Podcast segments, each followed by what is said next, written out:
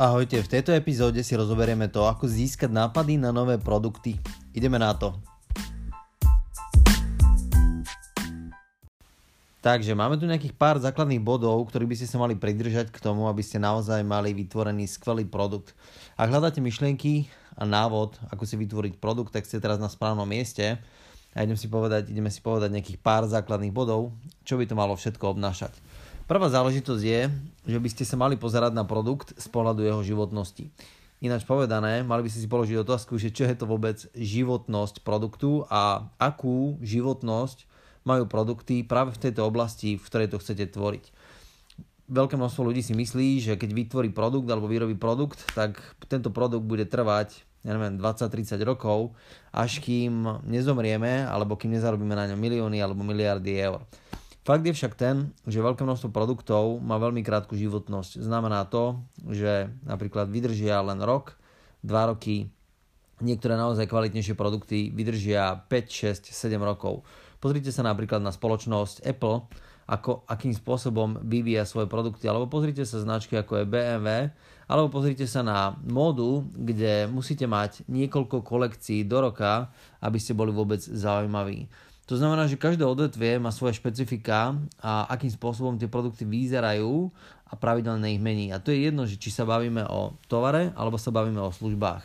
Spoločnosť Apple alebo aj spoločnosť Microsoft vydávajú svoje updaty dosť často. Aplikácie vydávajú svoje updaty a menia svoj design, vizuál alebo aj menia funkcionalitu svojich produktov. Ináč povedané, ak chcete tvoriť produkt, tak by ste sa mali pozrieť na ten produkt ako na nejaký živý organizmus, ktorý sa bude dlhodobo vyvíjať a nie je to niečo, čo dnes vyviniem a zajtra to už vyvíjať nemusím. A preto, keď chceme mať naozaj kvalitné produkty, tak by sme sa mali pozrieť na to, že kto ich bude tvoriť vo firme, pretože niekto by sa tomu mal venovať non-stop. Nemyslím teraz non-stop 10 hodín denne, ale mal by sa tomu venovať minimálne raz, ja neviem, do týždňa alebo raz do mesiaca a naozaj by mal tvoriť tieto produkty.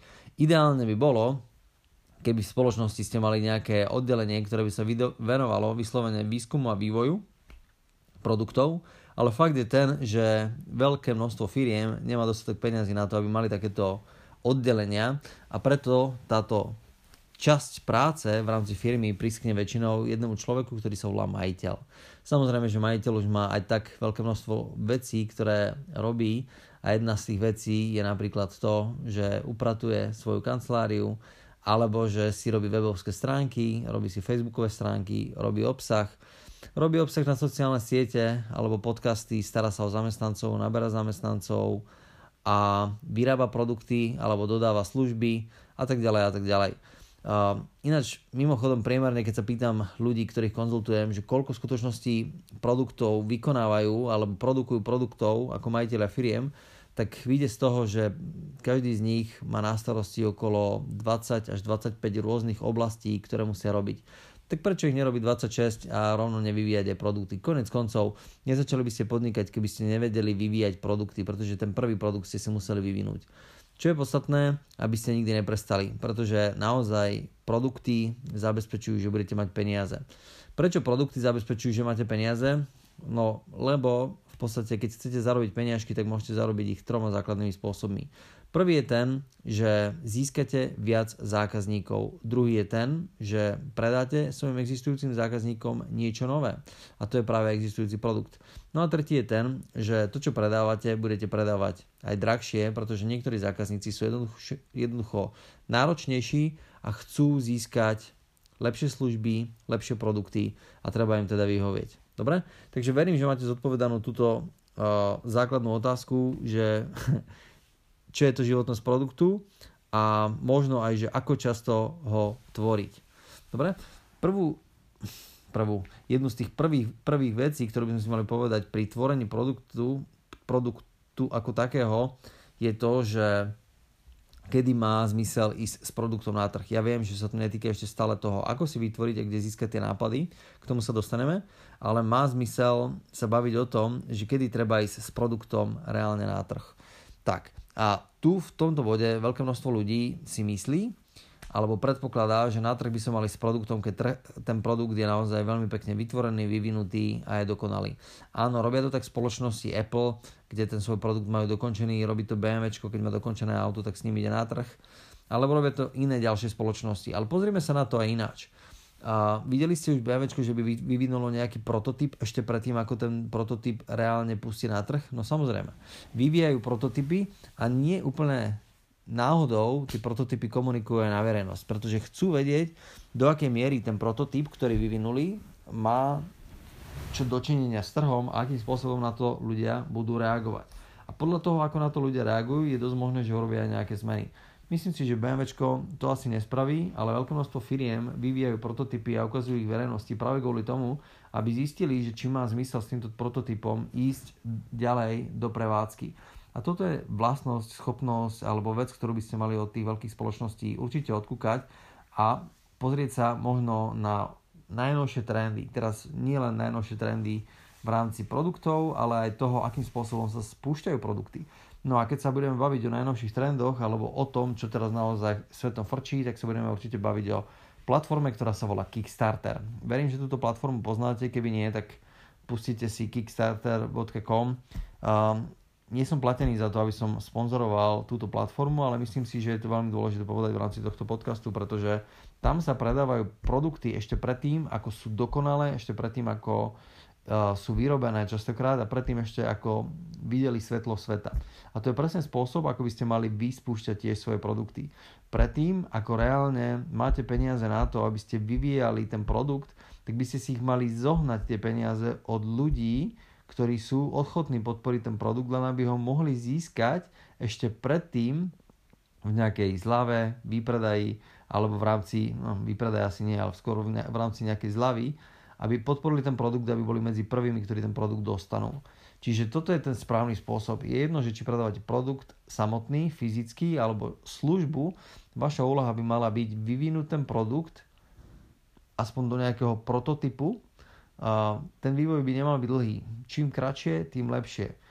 Cieľom nie je vyvinúť dokonalý produkt, ale vytvoriť myšlienku takým spôsobom, dať ju dokopy takým spôsobom, aby bola prezentovateľná a aby ste ju mohli ukázať niekomu, aby ten niekto si ju vedel dostatočne dobre predstaviť a zároveň, aby vám bol ochotný za ňu zaplatiť minimálne aspoň nejakú zálohu. Presne takýmto spôsobom to robia aj developeri. Pozrite sa na developerov, ktorí sú najväčší, najväčšie spoločnosti v rámci Slovenska. Sú práve developerské spoločnosti, alebo jedný z tých väčších spoločností sú developerské spoločnosti. A predtým, ako postavia akúkoľvek nehnuteľnosť, tak veľké developerské spoločnosti tie nehnuteľnosti majú predané. Pozrite sa na Zahu Hadid, ktorá sa stavia v Bratislave. Videli ste, že by sa inzerovala niekde na nehnuteľnosti.sk? Asi nie. Predávali to v predpredaji. To znamená, že to je spôsob, ako reálne sa dobre spúšťajú produkty, alebo akým spôsobom najlepšie spúšťať produkty. Z toho nám logicky vyplýva, keď sa bavíme o produktoch ako takých, že tie produkty na začiatku by sme nemali veľmi komplikovať a nemali by sme prešpekulovať ich funkcionalitu, dokonalosť a neviem čo všetko základná, základný účel, základná myšlienka je to, s čím by ste mali ísť na trh.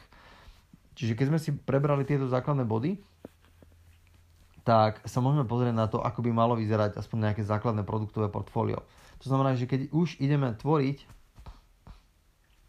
pardon, keď ideme tvoriť základnú myšlienku, tak sa poďme pozrieť na to, že ktorý produkt alebo čo ideme do portfólia pridať. Keď sa pozriem na moj, moju líniu produktov, tak, alebo nielen na moju, ale na akúkoľvek v rámci klientov, ktorých konzultujem, tak každý z nás máme nejaké hlavné produkty, ktoré sa snažíme predávať. Keby som robil s dverami, tak predávam asi hlavný produkt dvere. Keby som robil s gaučami, tak sú tu gauče. Keď som s počítačmi, tak to budú asi nejaké osobné počítače alebo notebooky a tak ďalej a tak ďalej. Vždy budeme mať ten hlavný produkt, to je ten, ktorý sme sa rozhodli predávať a ktorý, po ktorom ja ako keby nie že najväčší dopyt, ale ktorý chcete prioritne tlačiť kvôli, dajme tomu, marži, zisku a tak ďalej. Ale sú tu ešte nejaké iné kategórie produktov, ktoré má taktiež zmysel predávať kvôli tomu, aby ľudia zistili alebo si mohli odskúšať skúsenosť s vašou značkou a zistili, že kto v skutočnosti ste a čo ste zač. Takže ak by som predával napríklad tie dvere, tak jeden z tých vstupných produktov môžu byť teoreticky kľúčky, alebo to môžu byť zárubne. alebo to môžu byť nejaké systémy na inštaláciu samotných dverí, alebo to môže byť vzorkovník dverí. Čokoľvek, čo, čo je predtým, ako tie dvere nasadím, tak by bol dobrý vstupný produkt. Pretože chcem prilákať ľudí ešte predtým, ako si tie dvere kúpia. Keby som robil následný produkt na dvere, a keď tak nad tým rozmýšľam, aj to by bolo možno dobré, poviem príklad, nejaké leštidlo na dvere, tak aj to môže byť celkom dobrý spôsob, ako sa odpropagovať. Síce tí ľudia už dvere majú, keďže chcú leštidla, ale na druhej strane možno budú chcieť vymeniť dvere, lebo sú už dostatočne staré, alebo sú príliš staré a tým pádom budú vedieť o, vašej značke a tým pádom si ju budú ochotní od vás objednať ten hlavný produkt. Takže vstupné produkty sú častokrát veľmi lacné, malé produkty alebo produkty, ktoré sa nachádzajú ako vstupná brána ešte predtým, ako sa človek reálne rozhodne niečo uh, nakúpiť. To je veľmi dôležitá vec. Čiže keby som predával domy, tak vstup pre domy bude nejaký architektonický návrh. Keby som chcel robiť architektonické návrhy, tak predtým by som sa obzeral niekde po realitiakoch. Keby som robil reality, tak eh, by som, sa, by som hľadal niekde niečo, že keď ľudia predávajú svoju nehnuteľnosť, tak asi ju chcú predtým naceniť. No a keby som robil, ja neviem, uh, naceňovanie nehnuteľnosti asi nie je služba, ale keby som robil, ja neviem, predaj kníh ako takých, tak by som išiel niekde, kde ľudia hľadajú inšpiráciu a to sú nejaké web stránky a vytvoril by som si možno nejakú web stránku, prostredníctvom ktorej by som potom tú knihu propagoval. Dobre? Čiže vstupný produkt je nejaká taká vstupná brána. Ale môžeme mať aj vyšší produkt, ako je ten hlavný produkt a je to nejaký VIP produkt, to znamená, že namiesto toho, aby som predával len dvere, tak to môžu byť dvere s otlačkou na prst, čiže chcem vyhovieť drahšej klientele.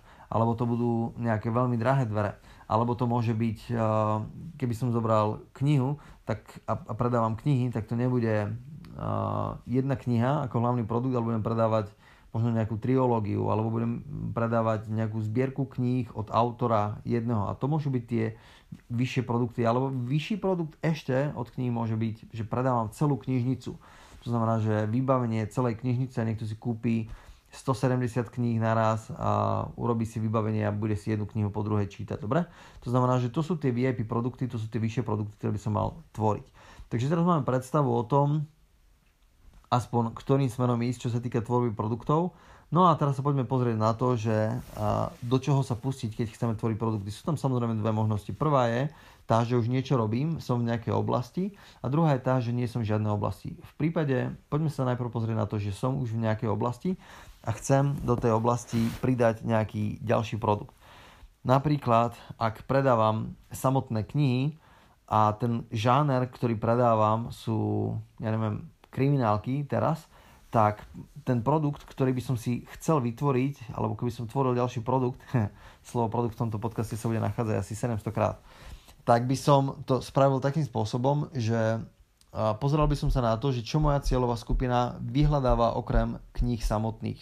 Čiže môže to byť ja neviem, podcast samotný v tom danom žánri, ktorý robím. Alebo to môžu byť web stránky, alebo to môžu byť nejaké, nejaké novely prostredníctvom internetu, ktoré by som mohol vytvárať a ktoré by som mohol mať ako nejaký svoj ďalší produkt.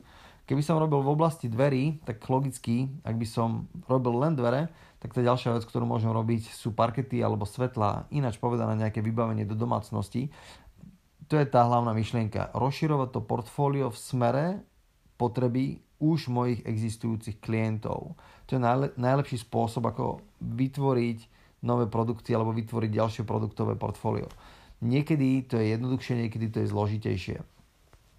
To, ako by som sa ja pozeral na tento princíp, aby sme sa nevybrali ktorýmkoľvek smerom, to znamená, že robím napríklad dvere, tak by som sa zaujímal o to, že ako sú na tom konkurenčné firmy a na čom najlepšie robia marže. To znamená, že ak by som sa začal obzerať po parketách, tak by som sa začal skúmať si trh a robil by som si nejaký malý prieskum, že koľko priemerná firma vyrobí na parketách, potom koľko priemerná firma vyrobí na svetlách, koľko priemerná firma vyrobí na ja neviem, spínačoch alebo na niečo podobnom. Zistil by som si, ktorá oblasť je profitabilnejšia a zároveň by som si zistil, aké sú moje vlastné možnosti z pohľadu dodávateľov a tak ďalej a na základe toho by som sa rozhodoval a začal by som vybrať tie základné produkty. Dobre? Čiže týmto smerom by som šiel.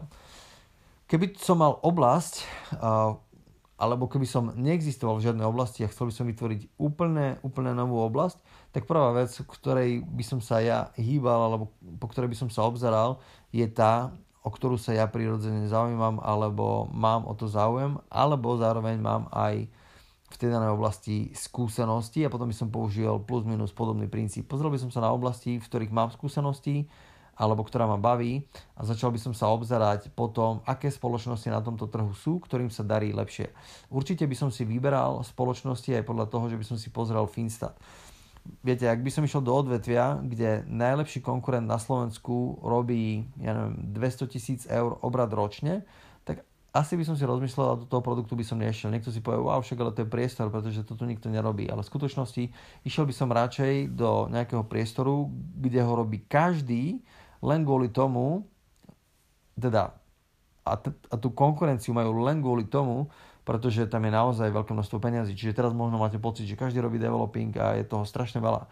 Ale dôvod, prečo to všetci robia, je, lebo je tam strašne veľké množstvo peniazí a reálne tento trh ešte nie je nasýtený nehnuteľnosťami a je lepšie ísť do nejakého biznisu, kde je veľká konkurencia, ako do biznisu, kde je malá konkurencia.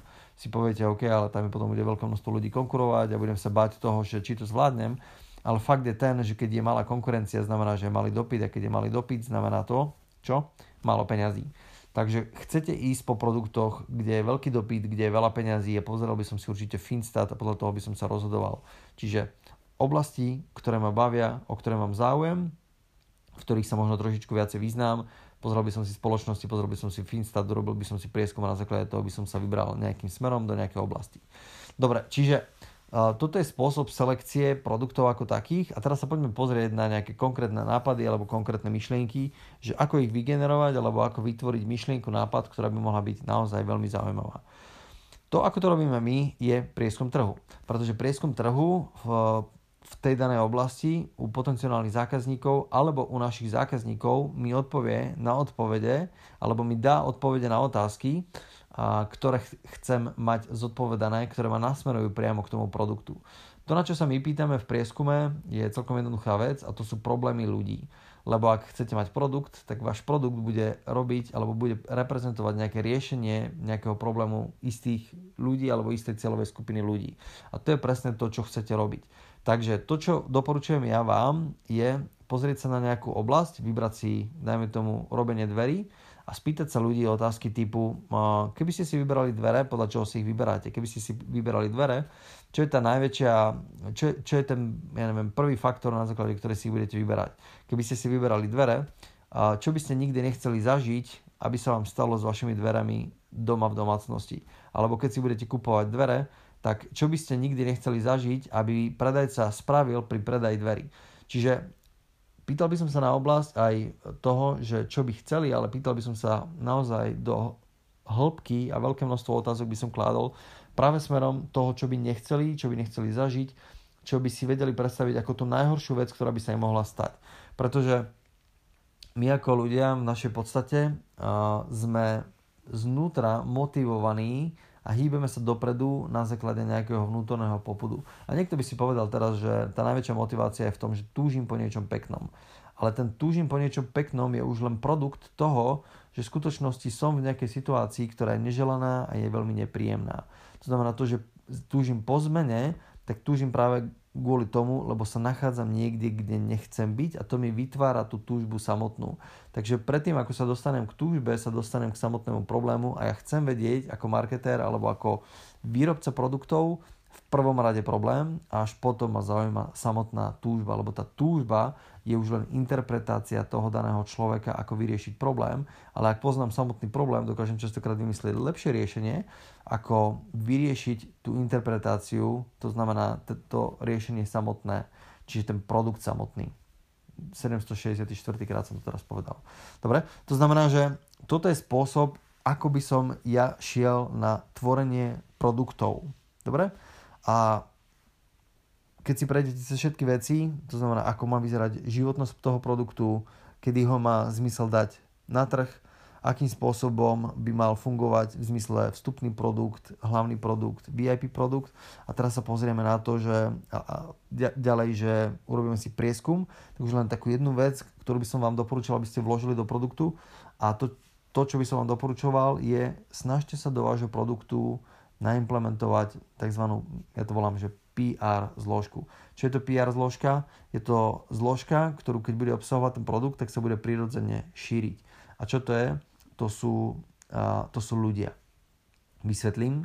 Keby som robil napríklad s tými dverami, keďže už máme ten príklad a stále ho mielame dokopy, tak pozrel by som sa na tie dvere asi takým spôsobom, že za každým, keď ich nainštalujem do domu, tak by som chcel recenziu alebo referenciu pardon, od toho daného človeka a možno aj recenziu ohľadom toho, akým spôsobom sa užívajú tie dvere a bol by som rád, keby mi napísal k jeho fotke taký pokec, čo tie dvere v podstate robia a prečo sme najlepšia značka na dvere a tak ďalej. To znamená, toto je spôsob, ako implementovať PR do vášho produktu a tým pádom ten produkt nebude len samotný produkt ako taký, ale bude to aj komunikácia nejakého človeka o tom danom produkte. A verte tomu, že toto presne chcete, pretože to je to, na čo ľudia najviacej počúvajú. Takže drží palce, verím, že máte základné informácie, ako sa tvoria produkty a keď to spojíte s tým, čo už viete, tak si myslím, že vám to dokáže naozaj pomôcť, zabezpečiť, aby ste vygenerovali niečo fantastické, vytvorili nejaké nové dielo, ale hlavne dopuli, doplnili to svoje portfólio o niečo, čo môžete predať svoje existujúce klientele a logicky si tak zarobiť viacej peňazí. Uh, Doporučujem, aby ste v rámci spoločnosti mali oddelenie alebo aby ste sám ako majiteľ, ja som už o tom hovoril, si tvorili pravidelné produkty, pretože keď budete pravidelne tvoriť, môžete ich pravidelne ponúkať svojej klientele a na základe toho dlhodobo môžete aj finančne rásť ako spoločnosť. A je to určite jedno z tých riešení, okrem toho, že naháňame stále nových, nových, nových, nových, nových klientov. Prajem krásny večer, prajem úspešný týždeň, majte sa ďaleko lepšie, ako ste sa mali doteraz. Ahojte.